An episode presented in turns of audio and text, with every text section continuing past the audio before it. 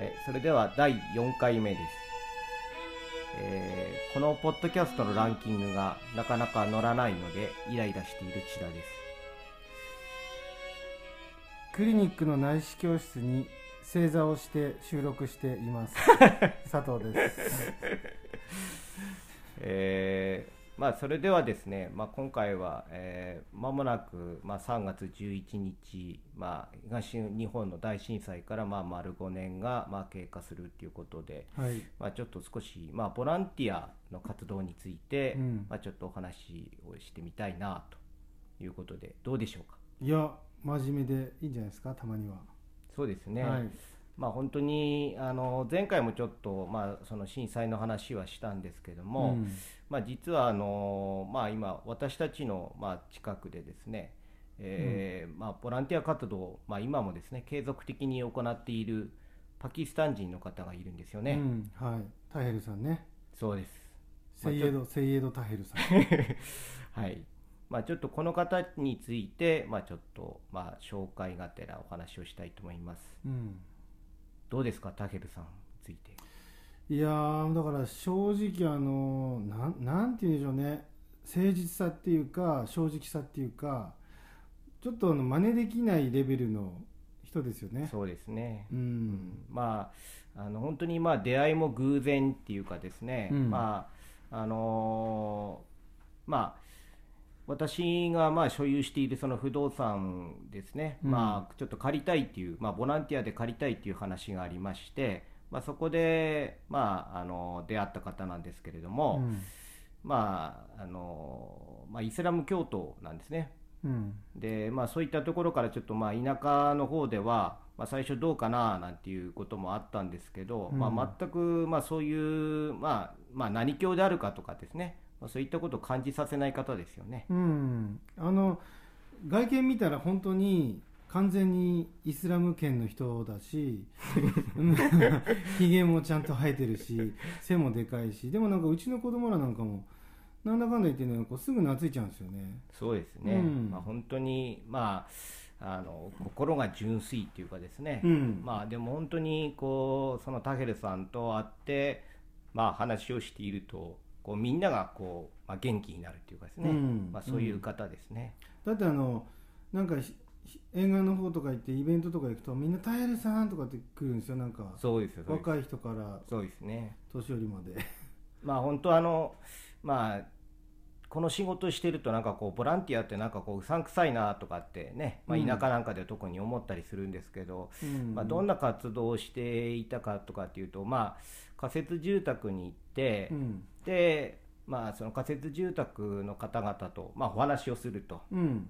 あとはまあそのお話をするきっかけっていうか、まあ、作るために、うん。まあ、こうカレーを、うん。まあ、みんなで作ると、うん。まあ、そういったことを、まあ、主にやってましたよね。うん、美味しいしね、あのカレー、パキスタンカレー。美味しい。いや、本当に美味しいし、最近じゃあもうタヘルさん作ってないから、ね、スタッフがもう覚えちゃって、そうですね、うん。まあ、カレーとあとチャイですかね。チャイね、ううんんあれもうまいよね。そうですね。あれはすごい好きですね、うん。まあ、そういったことで、まあそのまあ、コミュニケーションを、まうん。あ、取りながら、まあ、そういった活動をしてきたと、うんうん。まあ、でも本当にもう5年間も続けてるんですよね。うん、本当ね、まあだって、あのそもそも名古屋に住んでたのに。そうなんですよ。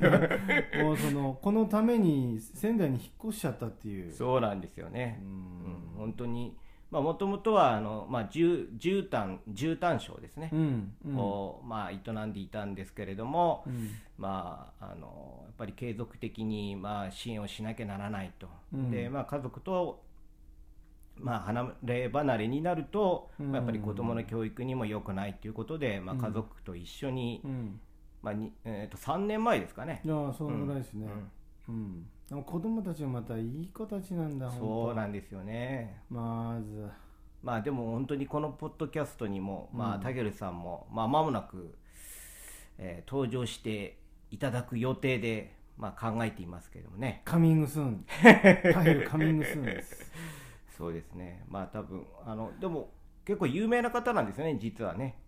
えそうなの？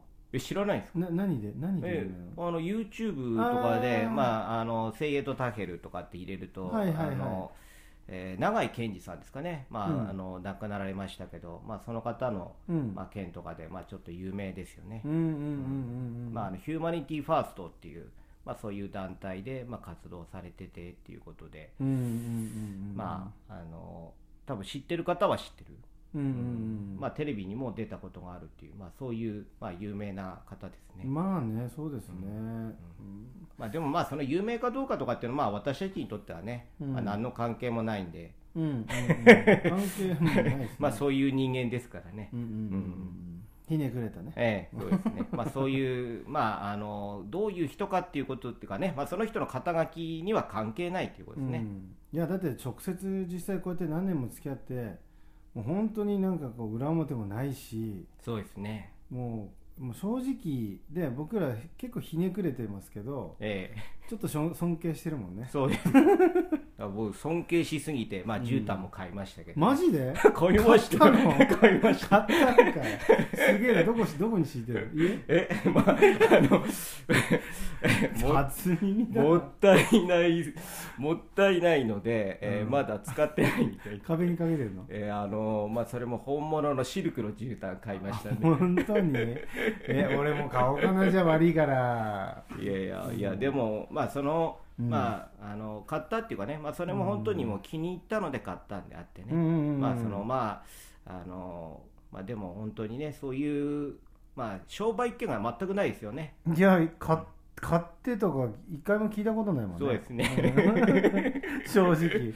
だから買ったのがそうですね。だ私もだもう何年と付き合ってて、あまりにもそういう商売の話が出てこないので、うん。まあ、ある時ね、まあ、ちょっとどんな絨毯売ってんですかみたいな話をした時にまあ、たまたまこう車にね、まあ、あの乗ってた絨毯こういっぱいあったんですよねあ乗ってんだ車に。車に乗ってるんですね絨毯が。である時でその絨毯をこうちょっと見せていただいて、うんまあ、ちょうどその時にお兄さんと来てた時ですね。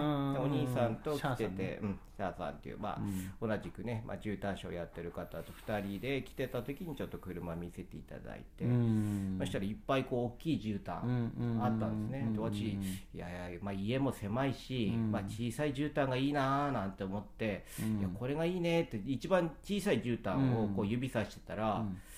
なんか2人が、いやー、それはみたいな感じで、全然進めてこないんですよね。えー。おかしいなと思ったら、うん。まあどうも、それが一番高い絨あ毯だっーなるほどなるほど。さすがお目が高い。た。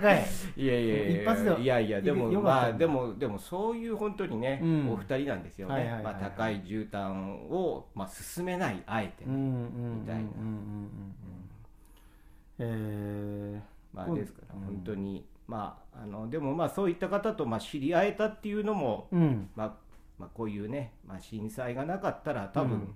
まあ、ないでしょうね。うん。いや、ないしなんかこうやっぱ震災のまあ後だからこそなんなんていうんですかねそうさっきの話じゃないけど肩書きとかその経歴とかに関係なくそね。人の本当に人間性で付き合うようなまあ付き合い方ができたしそれは本当になんか学びになったっていうか。そうですね。ううん。ん。で本当に、まあ、前回もちょっと、まあ、あの話出ましたけども、まあ、その宗教観、うん。まあ、日本人のですね、うん。まあ、そういったのをこう改めて、まあ、うん考えな直させられるっていうかね、まあ、そういった機会を、まあ、作っていただいた方じゃないかなね。うん。いや本当ですね。うん。うん。それそのことちょっと一つ俺あるんですけど、はいはい。話したいこと。はい、いやだから僕自分のなんかブログとかにも書いたことあるんですけどそのヒューマニティファーストっていう団体じゃないですか、はいはい。で人間性が一番とかなんですよね、はい。で僕らはまあ僕もなんか坊さんで坊さんの端くれでなんかこの震災以降こうなんかこう坊さんとして何したらいいんだろうとか、はい。はい。なんか何が自分の役割なんだろうとかってなんかはい。ごちゃごちゃ考えてたんですけど、はい。タイルさんがもう完全にうんなんていうかシンプルにいや我々はイスラム教徒ですと。だから困ってる人を助けるっていう当たり前のことをするのがはい。我々なんですと、はい。もうなんていうんですかね。全くよどみなく濁りなく、そうですね、うん、だからなんか僕らの方がかっこつけて結局は。はい。坊さんらしくやいどうしたらとか、そうですね。なんかもうそのそういうことなんですよ、そうですね、うん。本当にまあ、私もそう思いましたね。こう医者としてこうボランティアに関わるってなんかこう偽善的なこう感じがして、まあ、こう本当に職業をか隠しながらこうボランティアをしてたっていうこともあって、まあ、本当にその辺はやっぱりそういう、まあ、日本人ってどうしてもやっぱ意識しちゃいますよね、自分がどうあるべきかみたいなね、うんこう職業人としてみたいな話が、うん。でもそういったところがなかったっていうのがやっぱりまあ良かったかなと。うん。いや本当ねあれはねでまあ実際そのタケルさんにまああの近々登場していただいて、まあこの明日だ3人で。明日だけどね。まあどういう話になるか分かりませんけれども。ぜひあの楽しみにしていただければなと。そうですね。はい。あれ団体だけ紹介しましょうよ。あそうですね、えー今の正式名称は、えー連帯東北西南？